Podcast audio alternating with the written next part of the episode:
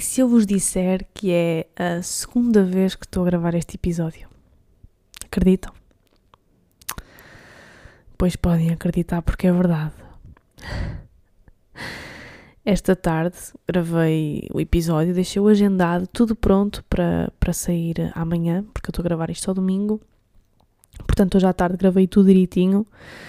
Até pus um, um story a dizer que, estava gravado o episódio, como habitualmente faço. E depois de o agendar, ouvi-o duas vezes. Enviei-o ainda a uma amiga minha e disse-lhe: Diz-me que eu não estou maluca por pensar desta forma. E depois disto, fui trabalhar e durante o trabalho ocorreu-me pensar se eu queria realmente pôr aqueles 30 minutos de episódio no ar.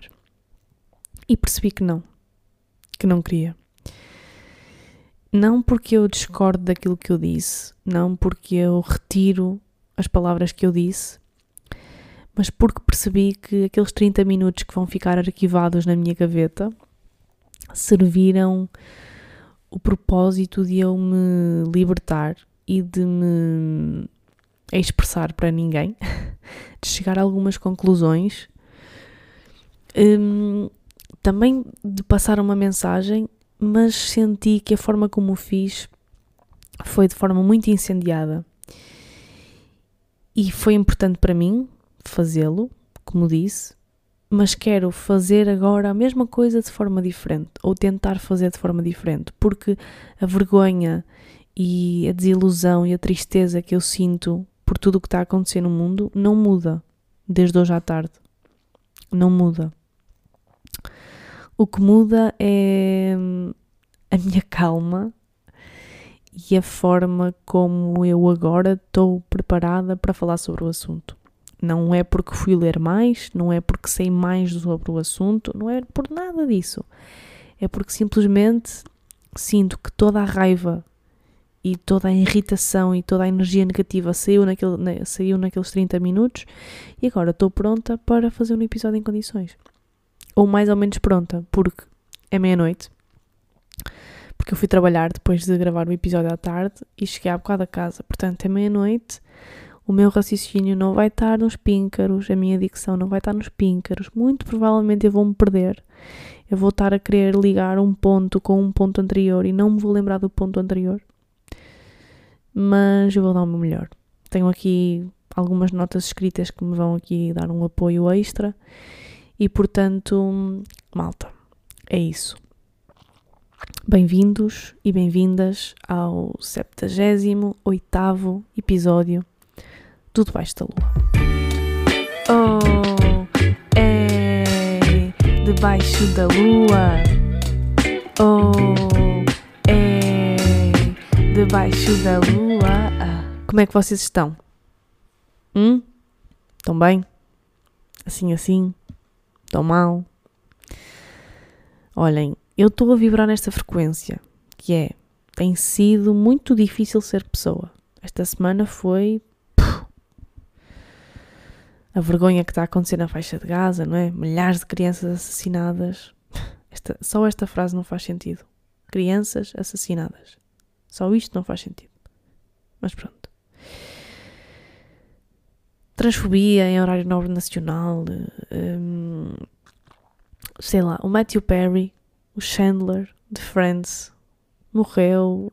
Foi assim um culminar de uma de merda, de uma semana de merda em que eu me senti muito, como disse, muito enjoada, muito enojada, muito desiludida, muito triste com o mundo, com as pessoas.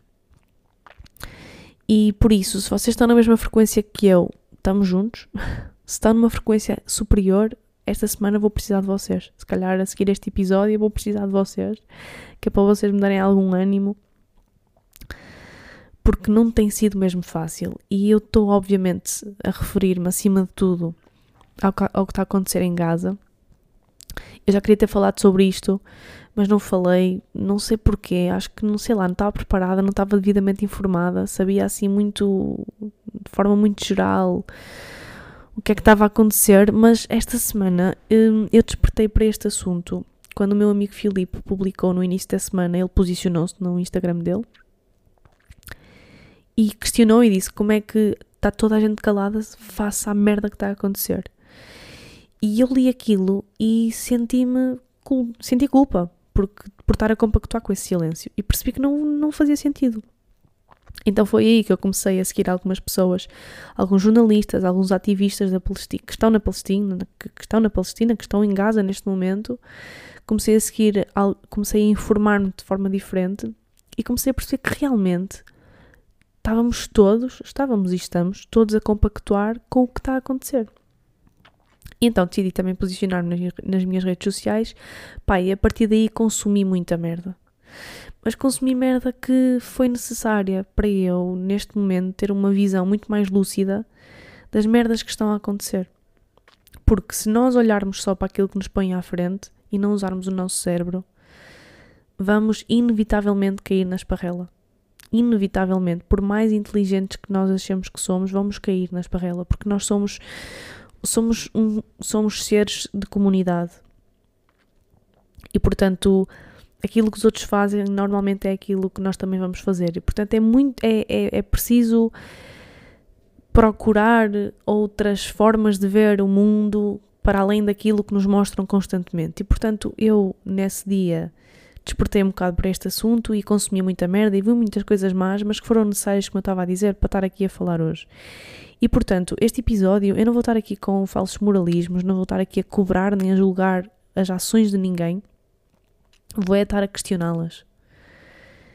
E, um, e isto vale o que vale, e o texto que eu escrevi esta semana no Instagram vale o que vale, e a intenção que eu tenho de fazer este episódio vale o que vale mas é um bocado o egoísmo de eu sentir que estou a fazer a minha parte e se calhar sou completamente ingênua por saber que isto vai fazer a diferença uh, e, e, tenho noção que sim, que, que, que, não vai fazer a diferença, que este episódio não vai chegar aos ouvidos do Biden ou da Úrsula ou de quem quer que seja e fazê-los mudar. Eu sei que não vai, mas se eu acredito mas eu acredito, mas se eu acredito não, mas eu acredito no poder da palavra e na nossa voz. E portanto, sinto-me desiludida precisamente por não a estarmos a usar neste momento. Sinto-me mesmo triste, sinto-me. Não percebo. Eu não, não. Malta, eu não consigo perceber. As poucas celebridades, as poucas figuras públicas, os poucos artistas, atletas, pessoas que eu admiro, que eu sigo, não porem a merda de uma story a, apelar a um donativo ou a apelar à presença numa merda de uma manifestação. Não consigo perceber. Isto entristece muito. Entristece-me porque, lá está, porque eu acredito na força das massas, eu acredito no poder que nós temos, todos juntos, quando nos unimos. E se ainda há pouco tempo eu aqui no podcast com o Arthur cheguei à conclusão que sim, que ainda é na rua que se, faz, que se fazem as revoluções e que sim, que vale a pena ir para a rua e reivindicar os nossos direitos, então ainda mais chocada eu fico e mais triste fico por saber que nós estamos a ter uma atitude completamente negligente com tudo o que está a acontecer. E eu acho que isto se deve essencialmente a três pontos, a três tópicos que eu fui refletindo enfim, acho que cheguei aqui a uma conclusão e vou então agora partilhar com vocês que é, eu acho que o problema de nós não nos posicionarmos neste momento, neste, neste sentido, o primeiro problema é a falta de contexto histórico. Porque quando isto aconteceu e quando eu vi Palestina e Israel, eu automaticamente lembrei-me de um jantar que eu tive com uma amiga minha que teve na Palestina, que já teve em Gaza, que ela fez uma viagem há dois ou três anos e que depois dessa viagem foi, nós jantamos as duas e ela mostrou-me como é que se vive lá. E eu fiquei completamente chocada por saber que no século XXI existe um povo que vive dentro de muros, com quilómetros e quilómetros de distância, com umas boas dezenas de altura e que vivem ali encarcerados há décadas sobre a, sobre a opressão do Estado de Israel. Portanto, quando isto surgiu, não, eu, eu automaticamente fiquei. Fiquei logo tipo: ok, Israel tem toda a razão relativamente ao dia 7 de outubro, porque o Hamas matou inocentes e ainda, os mantém, ainda mantém alguns uh, reféns, mas ao mesmo tempo não vou esquecer e não vou fechar os olhos às décadas de opressão que a Palestina vive e, ao, e, a, e basicamente ao gueto em céu aberto que se vive ali e que eles vivem há anos. E portanto, quando eu vi isto, eu não, eu não fui aquela pessoa que foi logo para as redes sociais a dizer pray for, for, for Israel, porque não é. E agora também não quero estar aqui a cometer nenhuma inconfidência, mas não é. Não é eu não ter empatia pelos reféns, mas também não é esquecer completamente do contexto histórico que está por trás deste, deste, deste conflito. E da mesma forma que eu, que eu tenho, esta, tenho esta opinião, também, o teve, também teve o Guterres. Quando disse que isto não surgiu do vácuo. E foi completamente julgado e foi, as palavras dele foram completamente turpadas. O mundo, obviamente, a não surpreender, não é? Mas isto fez-me sentido, que é eu não sei qual é que é a motivação do terrorismo. Eu não sei quais é que são as motivações do Hamas. Não sei se são religiosas, não sei se são políticas, não sei. E nenhuma motivação, nenhum contexto histórico, nada justifica um ataque de terrorismo. Nada justifica uh, matar inocentes. Nada, nada, nada. Mas se por alguma razão a motivação do Hamas for a vingança, isto significa que lá está a ação deles não foi não veio do vácuo. E eu acho que é importante e eu acho que foi isto que falhou, que foi as pessoas não saberem deste contexto, não saberem deste background histórico, de que de repente não foram os malucos da Palestina que, que decidiram matar israelitas. Se calhar isto vem de anos e anos e anos de opressão, de dor, de, de raiva. E por outro lado, Israel de repente não tem toda a legitimidade do mundo para defender-se, e muito entre aspas, e começar a dizimar uma população. Porque há anos que oprime a Palestina e eu acho que eles olham para isto como a última tipo, oportunidade perfeita para eles conseguirem finalmente aquilo que querem há anos, que é conquistar, com muitas aspas, o território da Palestina. Mas acho que esta falta de contexto histórico foi um dos motivos pelo qual as pessoas não se posicionaram, porque acharam que posicionar-se a favor da Palestina foi posicionar-se a favor do terrorismo, quando não é verdade. Quando é óbvio que a Palestina não é o Hamas e que ser pró-Palestina não é igual a ser uh, contra os judeus. Portanto, acho que as pessoas sentiram que poderiam estar a meter-se aqui em terrenos perigosos e não quiseram ser associados nem a um lado nem ao outro, mas é claro como há alguma coisa, malta, que é Israel tem razão relativamente ao dia 7 de outubro, a Palestina tem, tem razão relativamente aos outros, a, todos os outros dias. O que está a acontecer, o que, o que Israel está a fazer à Palestina não é em, lá, em parte nenhuma do mundo aceitável. E aquilo que o Hamas fez também não é. Ter reféns ainda também não é aceitável. Agora, acham que Israel está tá importado com os reféns? Ou acham que o Hamas está preocupado com o povo da Palestina? Acham. Acham que se, se tivessem. Acham que se eles fossem tanto pró-vida e, quiserem, e quisessem tanto defender a vida, estavam neste momento a matar as vidas de inocentes, crianças, mulheres, homens. Pá, Portanto, esse, só esse discurso é absolutamente bacoco. Isto já vem, isto vem, sei lá, de traumas. De... Eu não sei, não é? Eu não sou, eu não sou eles. Portanto, se calhar o Hamas lá está, faz isto porque está farto de, desta opressão e vinga-se em Israel desta forma uh, bárbara. E o povo de Israel, e os, e os israelitas, pá, não sei se é história, porque também já remonta antes de Cristo que a Palestina pertencia a Israel. Pá, não sei se é essa merda, se é trauma do Holocausto, sabem? Fizeram-nos a nós, agora vamos fazer aos outros. Pá, não devia ser assim. Na minha cabeça era tipo, fizeram-nos a nós, foi horrível, não vamos desejar isto a nós nem a mais ninguém.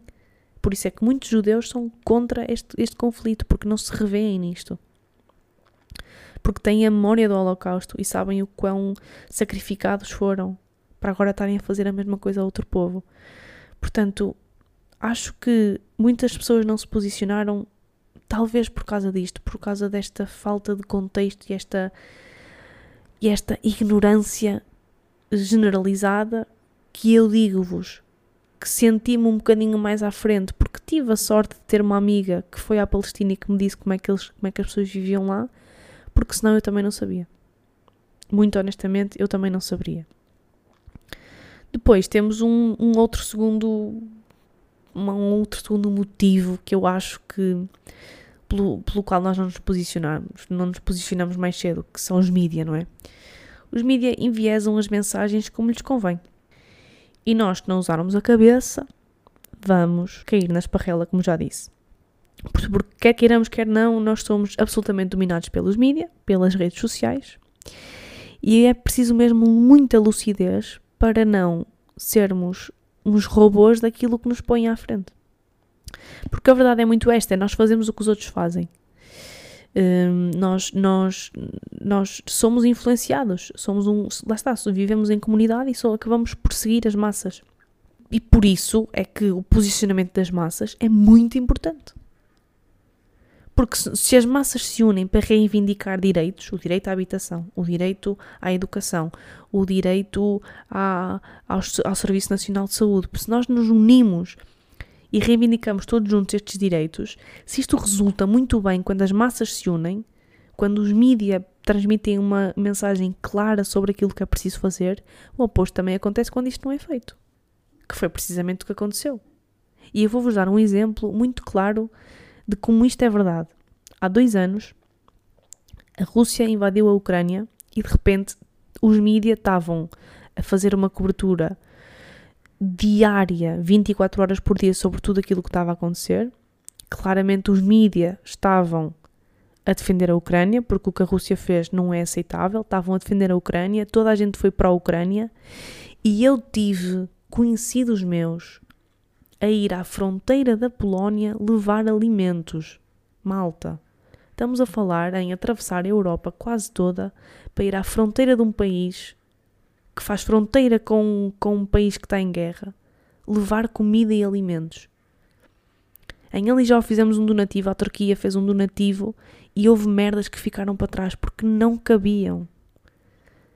Houve uma, um, uma, uma sensibilização tal pelo povo ucraniano e bem, e bem, que houve pessoas a chegar a estes, a estes níveis de empatia e de solidariedade, que é atravessar um, um continente para ir entregar mantimentos. Nós recebemos super bem os refugiados da Ucrânia. Há pessoas integradas no nosso país, refugiados ucranianos. Ainda há pouco tempo eu dei de caras, foi por acaso, dei de caras com uma, com uma, não foi uma manifestação, mas foi um, uma, ok, pode, posso dizer, foi uma concentração de pessoas, um, acho que era quando fez um, um ano da, da, do início da guerra, aqui no Porto, e estava imensa gente, o Pedro Abrunhosa atuou no Coliseu do Porto, no, assim, no, eu na altura acho que partilhei isto aqui com vocês, cantou, cantou uma música com o piano, portanto, as pessoas sensibilizaram-se, empatizamos com aquele povo, ajudamos, e bem aquele povo, pá, toda a gente estava e a Rússia começou logo a ter sanções e sanções e não sei o quê, porque as pessoas se uniram e porque os mídias lá está passaram claramente uma mensagem sobre aquilo que era certo fazer. Pá, e a guerra não acabou ainda, mas aquilo que aconteceu nessas semanas foi bonito, foi uma união em massa das pessoas em, em prol de um povo que não é nosso, português, mas que é nosso porque são pessoas ao mesmo tempo.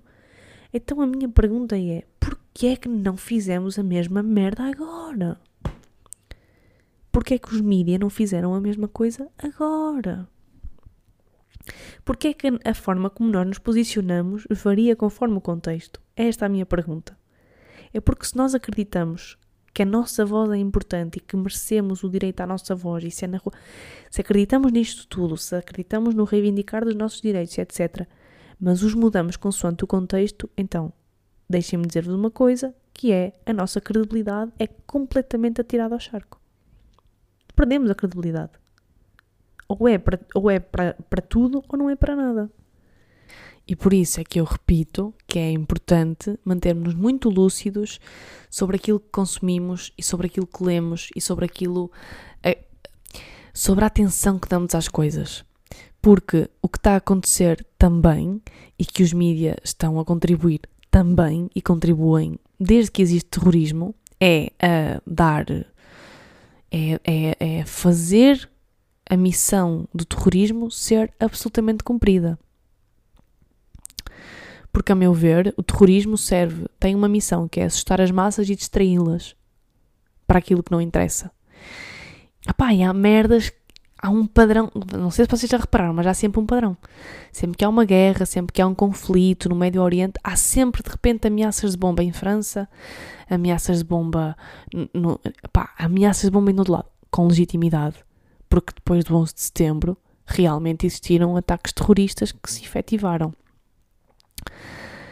Mas vocês reparem se não é verdade isto que acontece. E não sou eu que estou a dizer. São as caixas de comentário destas, destas notícias que saíram esta semana e que é um festival de xenofobia e de racismo que é só vê-los a sair da toca. Alerta bomba, ataque terrorista na Trindade, no Porto. Malta, abram a caixa de comentários. Abram e vejam o que eles dizem. A culpa é do Costa que os deixou entrar. A culpa é do é de não sei o que é que. A eles quem? Aos imigrantes? Acolhemos muito bem os refugiados da Ucrânia. Muito bem. Eu não estou a julgar isto. Ponto assente. Acolhemos, fizemos o nosso papel enquanto humanidade. Vemos um muçulmano. Vemos um êxodo de pessoas imigrantes a vir desses, do país, dos países do Médio Oriente. São todos terroristas e de repente a nossa cidade está em, de, repente, de repente a nossa paz está em risco porque estas pessoas vieram de lá e de repente eles são todos terroristas e portanto é bem feito o que lhes está a acontecer. Percebem a, a forma como os mídias são capazes de mudar a perspectiva das nossas, de, mudar a nossa perspectiva e, e fazer-nos levar por esse caminho? Porque de repente as pessoas focam-se nisto, focam-se nos terroristas que andam para aqui espalhados na Europa, que são todos do Hamas, que são todos da Palestina, e de repente vemos muita gente a, até a dar razão e a apoiar o que, tá, o que Israel está a fazer à Palestina quando em, em momento algum, em lugar algum, aquela merda é aceitável. E por isso, os mídias têm uma responsabilidade gigante na forma como nós olhamos para as coisas. Têm uma responsabilidade enorme na forma como nós damos significado às coisas. E eu acho claramente que a falta de posicionamentos. Eu, a certa altura, pensei assim: mas será que eles. Será que as, as influencers e que, os, e que os artistas e que, e que, que, as figuras públicas estão todas uh, sob chantagem de Israel? Opá, é que a forma como, como ninguém sai da toca é chocante. É chocante. É medo do quê? Eu continuo chocada relativamente a isto. Mas começo a perceber que talvez sejam estas as razões. Falta de informação, pá, e irem todos atrás dos mídias que os mídias fazem é o que as pessoas fazem, porque ai, disseram na televisão, então já posso partilhar. Mas como ainda não disseram na televisão, se calhar não vou pôr eu não vou eu aqui atravessar e não vou estar eu aqui a cometer uma gafe. Malta, não há gafe possível de ser cometida quando olhamos para a realidade. Não é preciso saber muito de história ou de religião ou de política para olhar para as coisas e perceber que o que está a acontecer é uma vergonha e que nós somos responsáveis por isso. E isto leva-me para o terceiro ponto, que é nós não nos estamos a posicionar porque achamos que não vale a pena. E isto é o que mais me entristece. É, isto é o que mais me entristece. Porque, mais uma vez digo, se nós achamos que vale a pena para uma coisa, temos que achar que vale a pena para tudo. Variarmos a força da nossa voz, consoante o contexto, tira-nos credibilidade. E se assim é, existimos tudo então. Se assim é, não vale a pena reivindicarmos mais direitos nenhums. O problema é que nós só nos lembramos de reivindicar direitos quando eles nos são tirados a nós. Mas esquecemos que para reivindicar direitos temos que cumprir os nossos deveres. E o nosso dever, enquanto humanidade, enquanto seres humanos, neste momento, é reivindicar os direitos de todos os seres humanos, especificamente dos seres humanos que neste momento estão a ser absolutamente dizimados. E por isso a minha pergunta é: se tivéssemos feito mais cedo isto que agora está a começar a acontecer as manifestações, nós estamos a começar a acordar.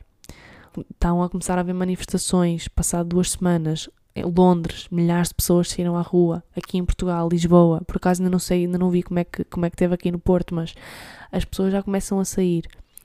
Um, eu sigo uma ativista palestiniana, há pessoas em, na Europa a enviar SIMs para a Palestina, ou seja, a enviar entre aspas, não é? Porque os SIMs são, não, não são físicos, um, que está a possibilitar às pessoas começarem a ter acesso à, à comunicação. Médicos, presse, quem sabe, civis que podem mandar uma mensagem, uma última mensagem à mãe ou ao pai ou a alguém a dizer: Olha, amo-te. Não sei qual é que vai ser o meu último dia, mas é isto que eu sinto por ti. Vocês, sabem, conseguem perceber o impacto que isto tem? E a minha pergunta é: e se nós tivéssemos achado que valia a pena mais cedo? Que se tivéssemos feito o barulho mais cedo, teria sido diferente? Porque eu quero acreditar que sim. Eu quero acreditar que sim, porque as Nações Unidas reuniram-se, a União Europeia reuniu-se, toda a gente, os líderes políticos reuniram-se e, e, discutiram sobre o assunto. E se eles tivessem sido pressionados fortemente por todo o mundo, por todas as pessoas do mundo, antes dessas reuniões, será que não teria sido diferente? Se calhar não teria sido, mas eu, pessoa otimista e se calhar demasiado idílica que sou, acredito que teria, que teria sido diferente. Acredito que sim. E talvez a história vai nos julgar a todos nós por nós não termos feito isto mais cedo. Por não termos ido para a rua mais cedo, por não termos reagido mais cedo. Mas é o que é. É um peso que todos nós vamos carregar nas nossas costas. E por isso é que este silêncio das celebridades, dos atletas, dos artistas, mais uma vez digo, envergonha-me profundamente. E eu também fui parte desse silêncio. E estou a tentar meio que redimir-me, e isto pode ser um ato, uma ação absolutamente egoísta, que é eu querer redimir-me e querer dormir com a minha consciência tranquila de que fiz a minha parte. Podem, podem interpretá-lo dessa forma. Eu vivo bem com isso, sabem porquê? Porque se este meu ato egoísta inspirar uma pessoa a ser egoísta da mesma forma, e se essa pessoa inspirar outra, de repente estes pequeninos atos egoístas tornam-se num ato altruísta muito grande, que é o ato egoísta de usarmos a nossa voz em prol do altruísmo de ajudarmos outras pessoas. E para terminar este episódio, que já vai longo, vou-vos ler um texto que me apareceu esta ontem, acho eu, acho que foi ontem, que eu partilhei uh, sobre uma história de um senhor que não sei se esta história é verdade ou não, mas inspirou-me imenso. E acho que resume tudo aquilo que eu, que eu quero transmitir com este episódio e tudo aquilo que, que eu senti esta semana e tudo aquilo que eu desejo para todos nós. E é uma história de um senhor que todos os dias durante a guerra dos Estados Unidos com o Vietnã foi com uma vela para a frente da Casa Branca num protesto individual. Esta é a história. E este texto deu-me, inspirou muito, porque lá está, porque eu acho que toca no ponto certo e específico de tudo isto, que é a humanidade, todos nós. E a humanidade não se politiza. A humanidade não, não há lados na humanidade não há certo ou errado, não é um Porto Benfica, não é, não é direita ou esquerda, não é o PS ou o PSD. A humanidade não tem lados. Portanto, a humanidade não está a favor só da Palestina, ou a favor só de Israel, ou a favor só da libertação dos reféns. A humanidade está a favor da humanidade. A humanidade está a favor das pessoas. A humanidade está a favor do cessar-fogo em Gaza, como da libertação dos reféns em Israel, como todas as outras guerras que nem sequer são nem sequer têm cobertura dos mídias porque são tantas que infelizmente é um bocado difícil. E portanto, eu vou ler o texto, espero que vos inspire. E sei lá, fica assim um sinal, uma, uma última mensagem de esperança para, para aqui para este episódio. Diz assim: A man stood outside the White House with a single protest candle every night during the Vietnam War. A reporter came to him one night and said, Sir, Do you really believe your little protest will change anything? And he said, Oh, I don't come here to change them. I come here so they don't change me. I will not allow the steady, maddening onslaught of insanity to wear down my humanity. I will keep knowing the truth and telling the truth. I will do my small part every damn day to stay human, to stay awake and tender, so the world does not wear away my humanity. eu achei isto muito bonito, porque a mensagem que fica, ou que me ficou, é que ele não fez aquilo para tentar mudar. Eu não estou a fazer isto para tentar mudar o mundo. Nós não nos posicionamos para tentarmos mudar o mundo. Porque quem tem poder efetivamente para mudar o mundo, para fazer, esta, para fazer isto parar, não quer saber disto para nada, não quer saber da humanidade para nada. E este senhor, que eu não sei se alguma vez existiu ou se isto é só uma lenda, uma história, mas não interessa. Este, este senhor, o ponto dele é, é, é, extremamente cirúrgico, que é, eu não venho aqui para os mudar, eu venho aqui para que é para eles não me mudem a mim. Que é para eu acordar todos os dias e lembrar-me, relembrar-me o porquê de eu estar aqui. Que é manter-me fiel à minha verdade, manter-me acordado e não permitir que esta insanidade que está a acontecer manda abaixo a minha humanidade ou a minha capacidade de ser humano. E esta é a mensagem que eu que eu fiquei deste texto e esta mensagem que eu que eu fico desta semana, que é não é sobre nós querermos mudar e a certa altura duvidarmos que podemos mudar porque nos sentimos absolutamente impotentes porque vemos claramente que há determinadas pessoas que são superiores a nações inteiras. E portanto, não é não é nós uh, ou seja, não é isto não é sobre isso, não é sobre querermos mudar ou duvidarmos que somos capazes de o fazer. É nós não permitirmos que estas pessoas nos mudem a nós. Porque quando nós permitirmos que essas pessoas nos mudem a nós e nos afetem o nosso sentido de humanidade, então está tudo fodido. Então aí é que é, então aí é que vai ser uns para um lado, outros para o outro, Vamos estar aqui numa eterna discussão de quem é que tem razão, de quem é que fala mais alto, de quem é que tem a opinião mais, mais bem estudada e mais coerente, quem é que tem a pila maior. Vamos estar eternamente nessa merda. Quando aquilo que deve interessar é que na humanidade não há lados.